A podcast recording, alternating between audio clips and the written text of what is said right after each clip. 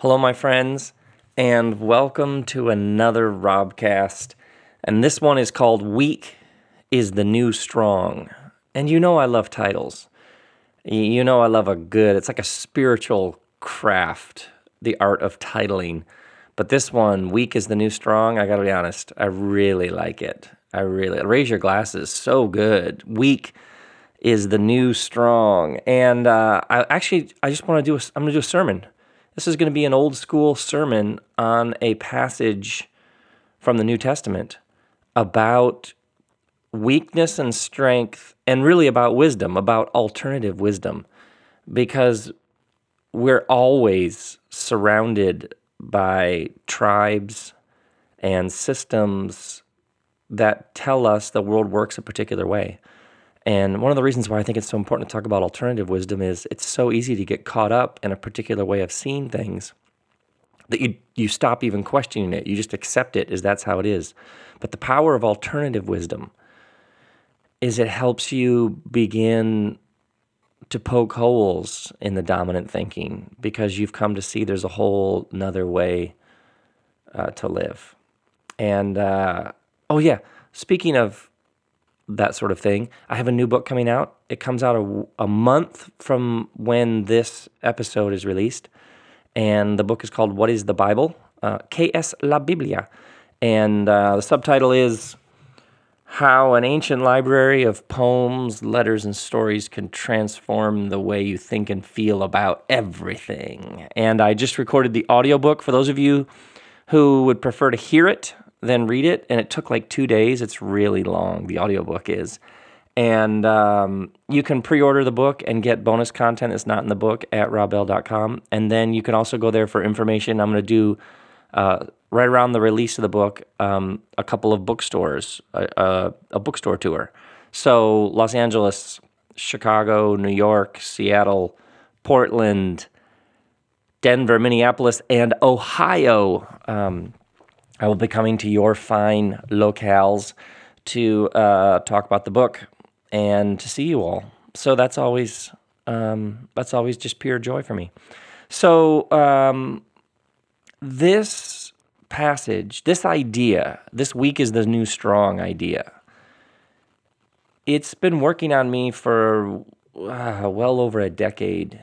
It's one of those things that that grabs a hold of you and it starts to do something to you. And yet you know that you're just scratching the surface. You know it's just the tip of the iceberg. So I'm going to give you some ideas here. And I'm going to read you just a couple of texts. And text meaning like sacred texts, meaning passages not like texts, like I'll meet you at seven, the other kind of text. Um, and it's all, it, this passage is found in, uh, it's First Corinthians which is a letter in the New Testament, which is different than 2 Corinthians. that was a Trump joke. I hope you enjoyed that. Um, and it's this a man named Paul, and he's writing to his friends in the city of Corinth. And he talks to them about wisdom. And he talks about the Christ who's crucified, which uh, it's important to understand in the first century, which we've sort of lost that by now in, in our vernacular, but to speak of a Christ that was crucified was to speak of a Savior who failed. Essentially, that's what that language would have meant, because crucifixion was something that happened to people who were enemies of the state. So there's this massive military superpower, the Roman Empire, and if the Roman Empire deemed you a threat to the peace of the empire, deemed you an enemy of the state, you were crucified. So Christ, which would have been understood to mean um, like a savior, uh, one who comes to redeem, um, one who's been set apart to do something really powerful, supernatural, however you want to see it. So uh, a Christ who was crucified would have been like a beyond a paradox. It just would have been nonsense. And so he centers everything around this idea. Now, what you and I have looked at uh, the past little while that Jesus comes to take us, to invite us, to welcome us into a new way of living, uh, a new mode of being, a way of third way nonviolence. And so for the Romans, if you uh, rebelled, if you resisted, you were crucified. It was peace, but it was peace because all the opponents, all the resistance had simply been wiped out, had been slaughtered. And so Jesus comes to offer a new, nonviolent way of being in the world, um, to turn the other cheek, to go the extra mile, to forgive those who wrong you, and to love your enemies. So he comes offering a new way of being, essentially raising this question who is Lord, Caesar or Jesus? Who's actually making a better world? And the Jesus story is about the Jesus who, the Christ who was crucified, which he goes to his death in nonviolence. Better to die in love than to keep living in the same patterns of violence and vengeance that human beings have been trapped in for thousands of years. Are you with me now? You see what this is about. So, his death would look like loss and failure. This guy was a Messiah who, who lost, he failed, unless you see it as a question of modes of being. Um, is there a new way to be human? Or do we as human beings have to live trapped in the same old cycles of violence? Is the world made better through coercive military violence?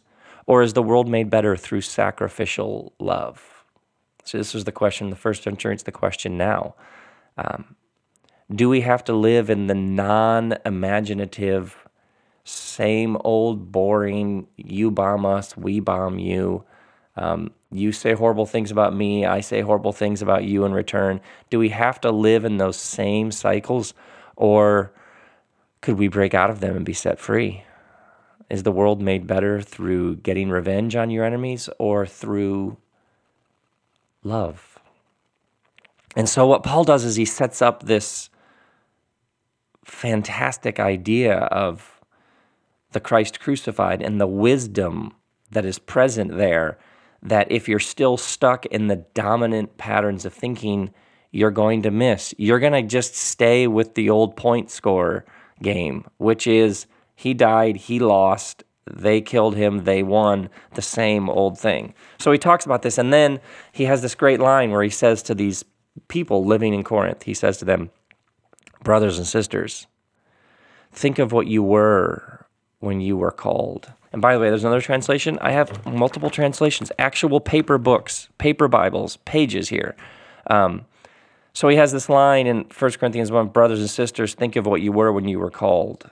Um, and then there's one translation called The Message where he, t- he translates it Take a good look, friends, at who you were when you got called into this life.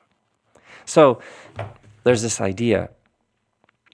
When you woke up, when you began to see things in a new way, when you began to orient your life around another way of acting and behaving and living and breathing when you began, uh, I think we would pro- we'd probably say when you began to wake up, he says, think about who you were. Not many of you were wise by human standards. Not many were influential. Not many were of noble birth. But God chose the foolish things of the world to shame the wise. God chose the weak things of the world to shame the strong. How great is that line? God chose the weak things of the world to shame the strong. God chose the lowly things of this world and the despised things and the things that are not to nullify the things that are, so that no one may boast before him. It's because of him that you are in the Christ, who has become for us wisdom from God. And then he's just getting warmed up at that point. But there's so much there, I gotta stop because it's, oh, my word. It's so good. So, I would start by saying this think about the moments in your life that have most shaped you. Think about the moments that have most helped you see how it really works, what really matters. I would imagine if you're like me, if I were to name the four or five events that have most altered the trajectory of my life, who have most helped me understand what really matters and what doesn't, how it actually works, a good chunk of those moments, a good percentage of them, are about loss, pain, failure, embarrassment, shame, humiliation. Anybody know what I'm talking about? Uh, yeah, or and I know all of my friends listening, all of you who are who are in recovery, who are celebrating another day clean and sober, another day, one day at a time. You you know exactly. And by the way, I'm sending you all kinds of love and grace and peace. Now you know what I'm talking about. It's like you hit the wall. Um, you came to the end of yourself. You were ready to acknowledge and admit that your life had become unmanageable. And it's at the end of ourselves when our plans blow up in our face, when we have no more power or strength or ideas. That's when we are open to power, force, and strength beyond ourselves. It's when we acknowledge our need and we cry out that all kinds of new things can then happen. Things die, but things can be born. So you think about how many times it was your own weakness that actually was like the ground in which all these new things got planted. Your own weakness had a sort a certain sort of strength in it. It's us acknowledging our desperate need that opens us up to grace, power, and strength beyond us. And so, what he says here in this passage is he says to them, Think about when you first began to understand this Christ wisdom, this upside down wisdom. He says, Think about you. You weren't, you weren't wealthy, you weren't anybody um, noted, you weren't famous, you didn't have noble birth. He didn't have lots of money. He says to this ragtag, and by the way, some of the people who he would have been talking to would have been actual slaves or former slaves. So he's talking to people, and in the first century culture, which was incredibly striated hierarchical, everybody knew where they were in ranking in relation to everybody else, kind of like our world. But in the first century world, you had Romans, Greeks, Jews, male, female, slave, free. You had very, very strong class boundaries. And essentially, this upside down Christ movement, this non-violent explosion of love movement, caught on among all kinds of people, but many of the people were slaves, former slaves. And he says, by the way, it's because the losers often get it first. Are you with me on this?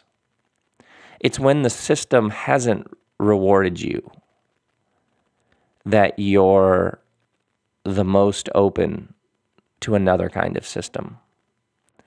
Uh, it's it's those who oftentimes it's the people who aren't the most popular who most understand the power of a message that's inclusive for everybody who's been kicked to the edges. Oftentimes, it's those who've been marginalized and excluded that are the first to understand the power of a message that loves and embraces and welcomes everybody who hasn't been included. Do you see how that works? If the system is working for you and you're climbing the ladder, then a a wisdom that challenges the ladder and the system isn't going to make as much sense to you. It's going to sound upside down. It's going to sound like Christ crucified. Uh, but if the system has put its boot on your neck, if uh, you haven't flourished with great success and fame in a system that says that's what matters, then you're going to be more likely to understand the power of a message that's for everybody who hasn't earned those things or who isn't playing that game. And so he essentially says to them, you. You aren't at the very top of, of this world. And yet you came to understand the power of this new way of being, this new Christ wisdom. And isn't that like the mystery of God? To use the weak things and the things that are not, to use the events in our life that look like complete train wrecks to teach us and shape us. There's a divine mystery that goes to work in our leastness, our lowness, our lostness. That's how the divine mystery works. That's how the divine love works. Exactly the moment in which we feel most unworthy, we're reminded that that's not how it worked in the first place. And exactly the moment when we feel most unloved is when we come, we're more likely to understand a message that insists that was never how it worked. So there are these dominant energies of our world. There were these dominant energies of the first century world, which are very similar. There are these dominant energies that essentially fuel the world. Do any of these sound familiar? Ranking, grasping, climbing, clinging, winning, propping up, tearing down. There are these dominant energies that are so easy to be caught up in because they're how, in many ways, the dominant systems that we are a part of works. And so it's in relation to each other. Do you know that sense when you find yourself comparing yourself to others? And it's not just that you have enough, it's that somebody else stumbles, they trips up, they they say something stupid, they failed, they have a they encounter something and something about it just bolsters your own sense of, "Oh, good, I'm okay because at least I didn't have that happen to me." That sense of constantly gauging, that inner dialogue that's always measuring, what does she have? Um, how is she doing? Is she able to handle it? Because I'm not handling it. Oh, good. She's not handling. Oh, good. Now I feel better.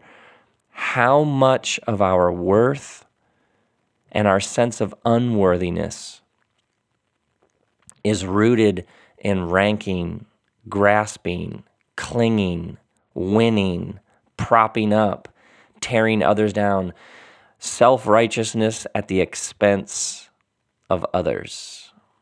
And so the so the Christ crucified wisdom is about the Christ who dies as an enemy of the state. The worst possible thing that could happen in a ranking system would be to deem be deemed an enemy of the system, to to be actually ex- executed for losing. And so here's what Paul is doing in this passage. Here is the alternative wisdom that if this if this takes root in you, and remember, the great mysteries are, are often like yeast and seeds. They get planted and then they grow over time. So, so the, the ways that actually transform us, they generally come in, sometimes they come in like a brick to the head, but oftentimes they come in a bit more subtle. Something gets planted and it starts to grow and gradually it takes over. And now, once you see, you can't unsee. Once you taste, you can't untaste. But essentially, here, here's, here's what Paul is saying. He, here, here's the like, the gold. He essentially is saying God isn't playing that game the divine isn't playing the grasping, clinging, winning game. It doesn't work like that with love. So, all of the ways that we think we are bolstering our case, making our case for how good we are, making our case our point for how worthy we are. None of that point earning and scorekeeping was actually earning you the thing that you thought it was earning you because God isn't playing that game. By the way, imagine if there was a public figure who every time he or she had a microphone, they talked about how great they were, essentially making their case for how worthy, what a winner they were. Imagine that.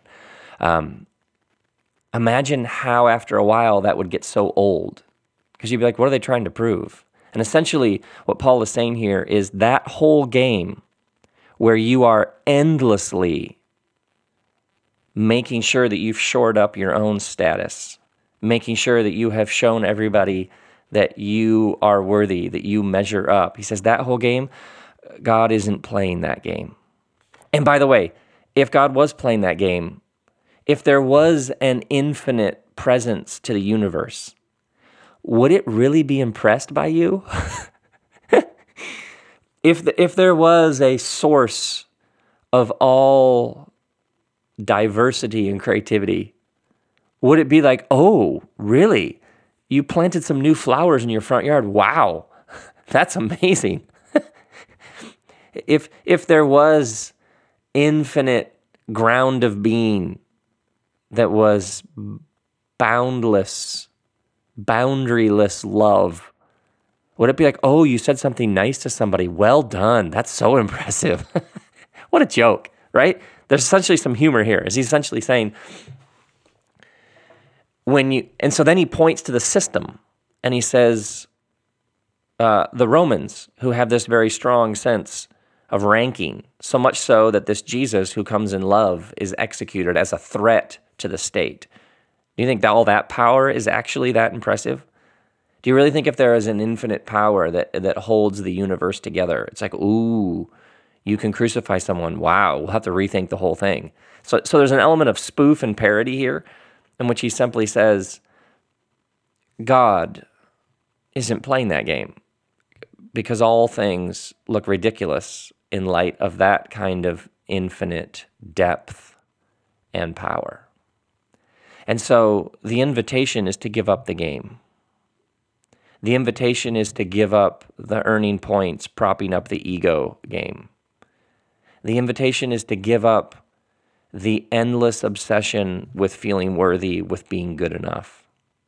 By the way, when Moses is first interacting with the divine and and the divine says, "Oh, you want my name? I am. I am." Yeah, how's that for a name? Being itself. Being itself. This should tell us something. You're here. You're breathing. You listening to this Robcast. You are here. So when people talk about do you, do you believe there are absolutes? Yes. Being itself. You're here and you are able to sense and you are able to perceive and you are a presence.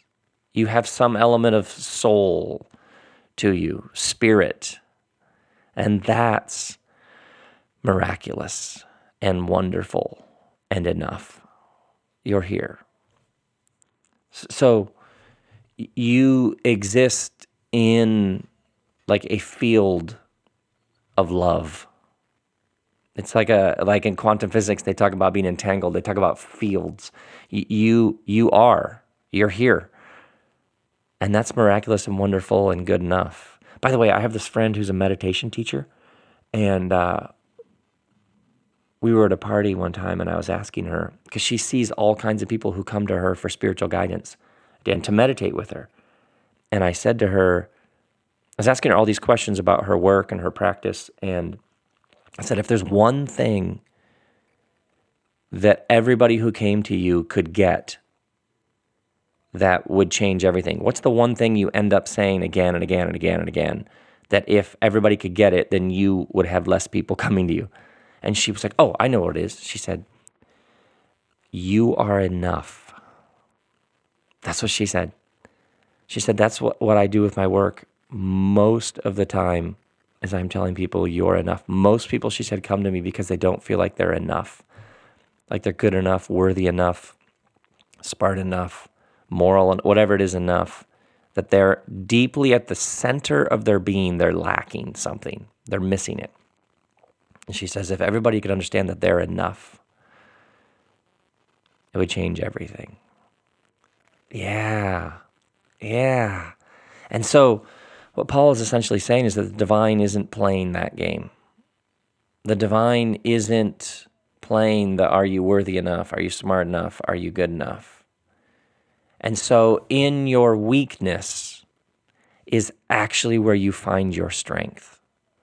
It is whatever the system you are caught in, and however it measures and ranks and tells you this is what you have to do to be enough it is you dying to that those rules, to that system, to that consciousness, to that wisdom. It is in your death to that and in your weakness and in your losing and in your failure that you come in to your strength because weak is the new strong.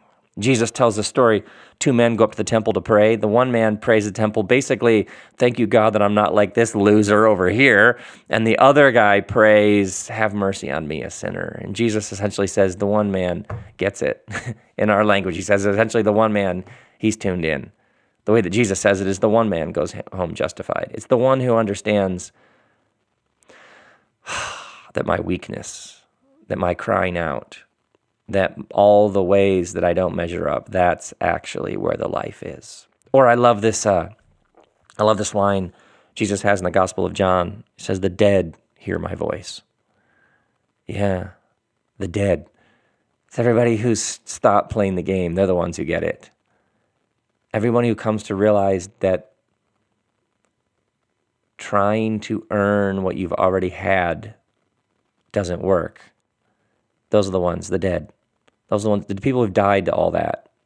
The ones that are still grasping, clinging, proving, the ones at the party letting you know all of their important accomplishments, the ones still ranking and comparing, they're, they're the ones who still haven't tapped in. They still haven't woken up. But the dead, they hear my voice. Yeah. Or I love this story of, the these two sons. Jesus tells the story of a prodigal son wanders away, spends all the money, comes home. Father welcomes him home. The older brother is furious that he's been welcomed home. The story is about how they've both been the father's sons the whole time.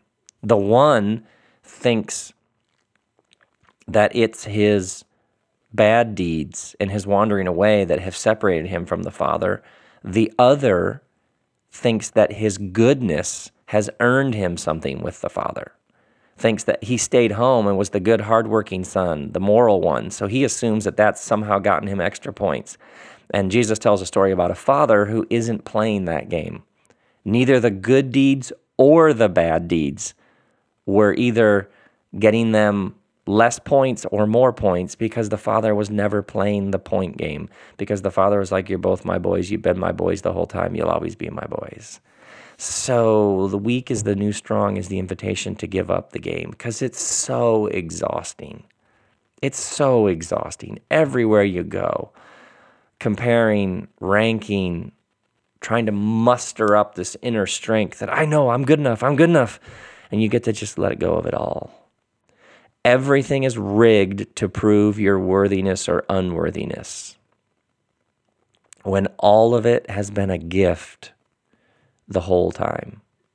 You see it with the inner voice, the critical, harsh, judgmental inner voice telling us, beating us up on the inside, or inflating the ego by telling us how great we are. You see it with people and their kids. How many people are working this all out with their kids? Are my kids smart enough? Are my kids going to be successful? Where are they going to school? Do they measure up? How do they rank? Uh, it's just exhausting. Come on, admit it. It's exhausting. If you right now are stressing about your kids, I invite you into your weakness. There's a bunch of things you can't control. If you're stressed about your career, if you're burdened with your goodness, smartness, intelligence, success, weak is the new strong.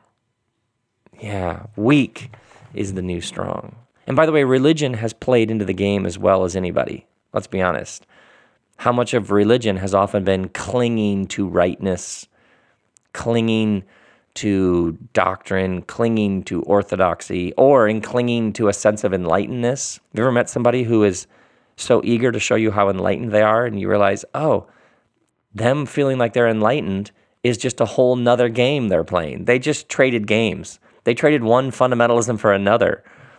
Or obviously now you have the the progressives who cling to progressive as a whole. It's a whole new game to play. Uh, do you get it? Are you with it? Are you about the future? And it's it's the it's the whole it's the whole propping ourselves up. It's playing the game just at a different level with different language, different in buzzwords, but it's all the same game.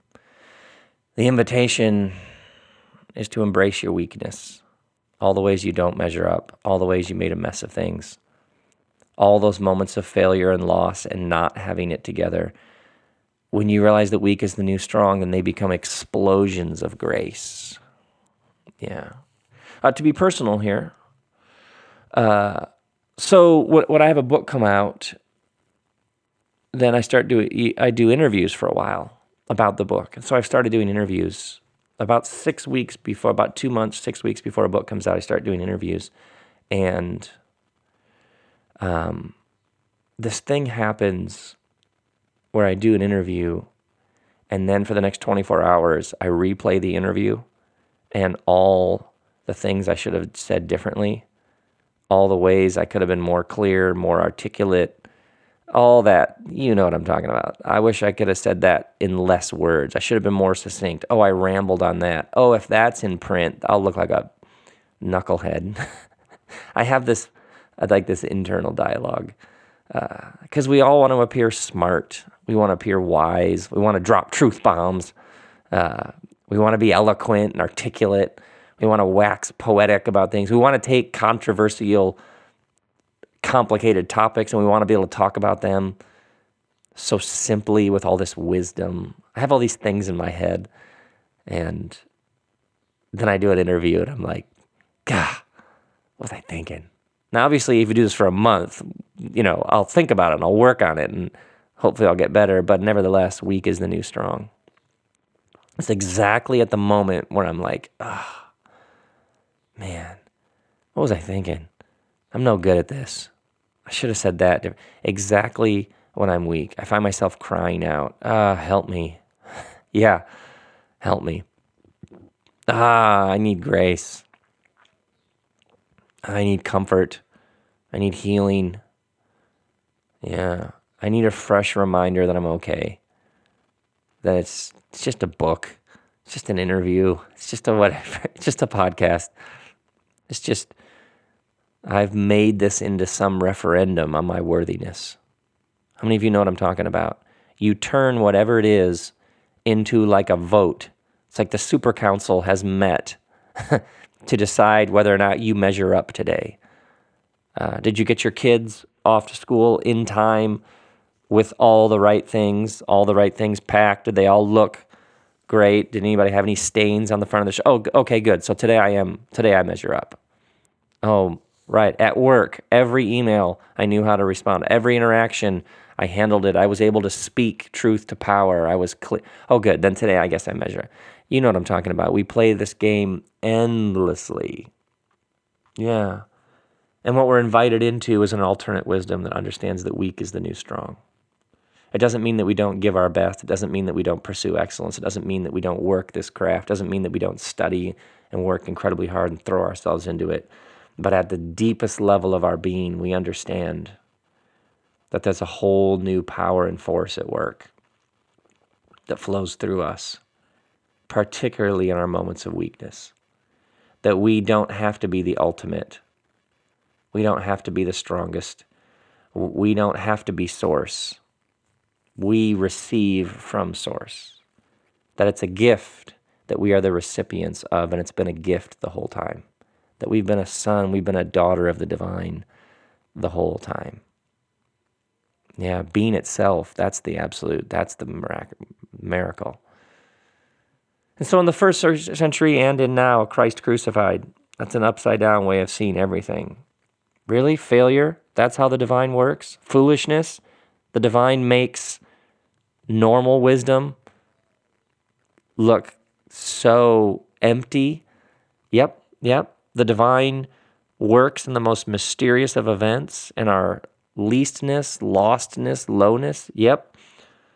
We should be tuned in then to the failures, to the stumbling, to the mistakes to the train wrecks because that's often where the divine's at work. Yes, yes, yes. Because for many, it's all about the endless climb. So all it is is does this help move things up and to the right? Does this shinier, happier, more polished? And yet the divine works in the bruises, in the cracks, in the pain, in the terror, in the shame, in the addiction, in the moments when you're on the tile floor at 3 a.m., in the moments when you're driving home thinking, I think I just made a mess of that.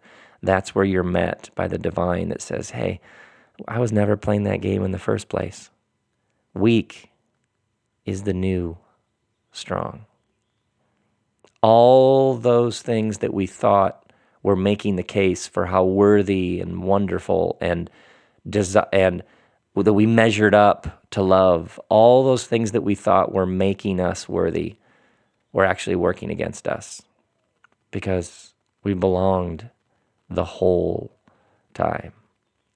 And so, as this man Paul writes to his friends, think of you when you first began to wake up to this. Was it because you're great? Because it was you're so awesome? Because you're so wealthy and so noble and so famous and so accom- No, no, no. You woke up to this in your weakness. That was the door. That was the door that you walked through. Yeah. Yeah. It was in your leastness and your failure. That's where you began to understand a whole new way to see everything. Because weak, my brothers and sisters, is the new strong. Grace and peace be with you.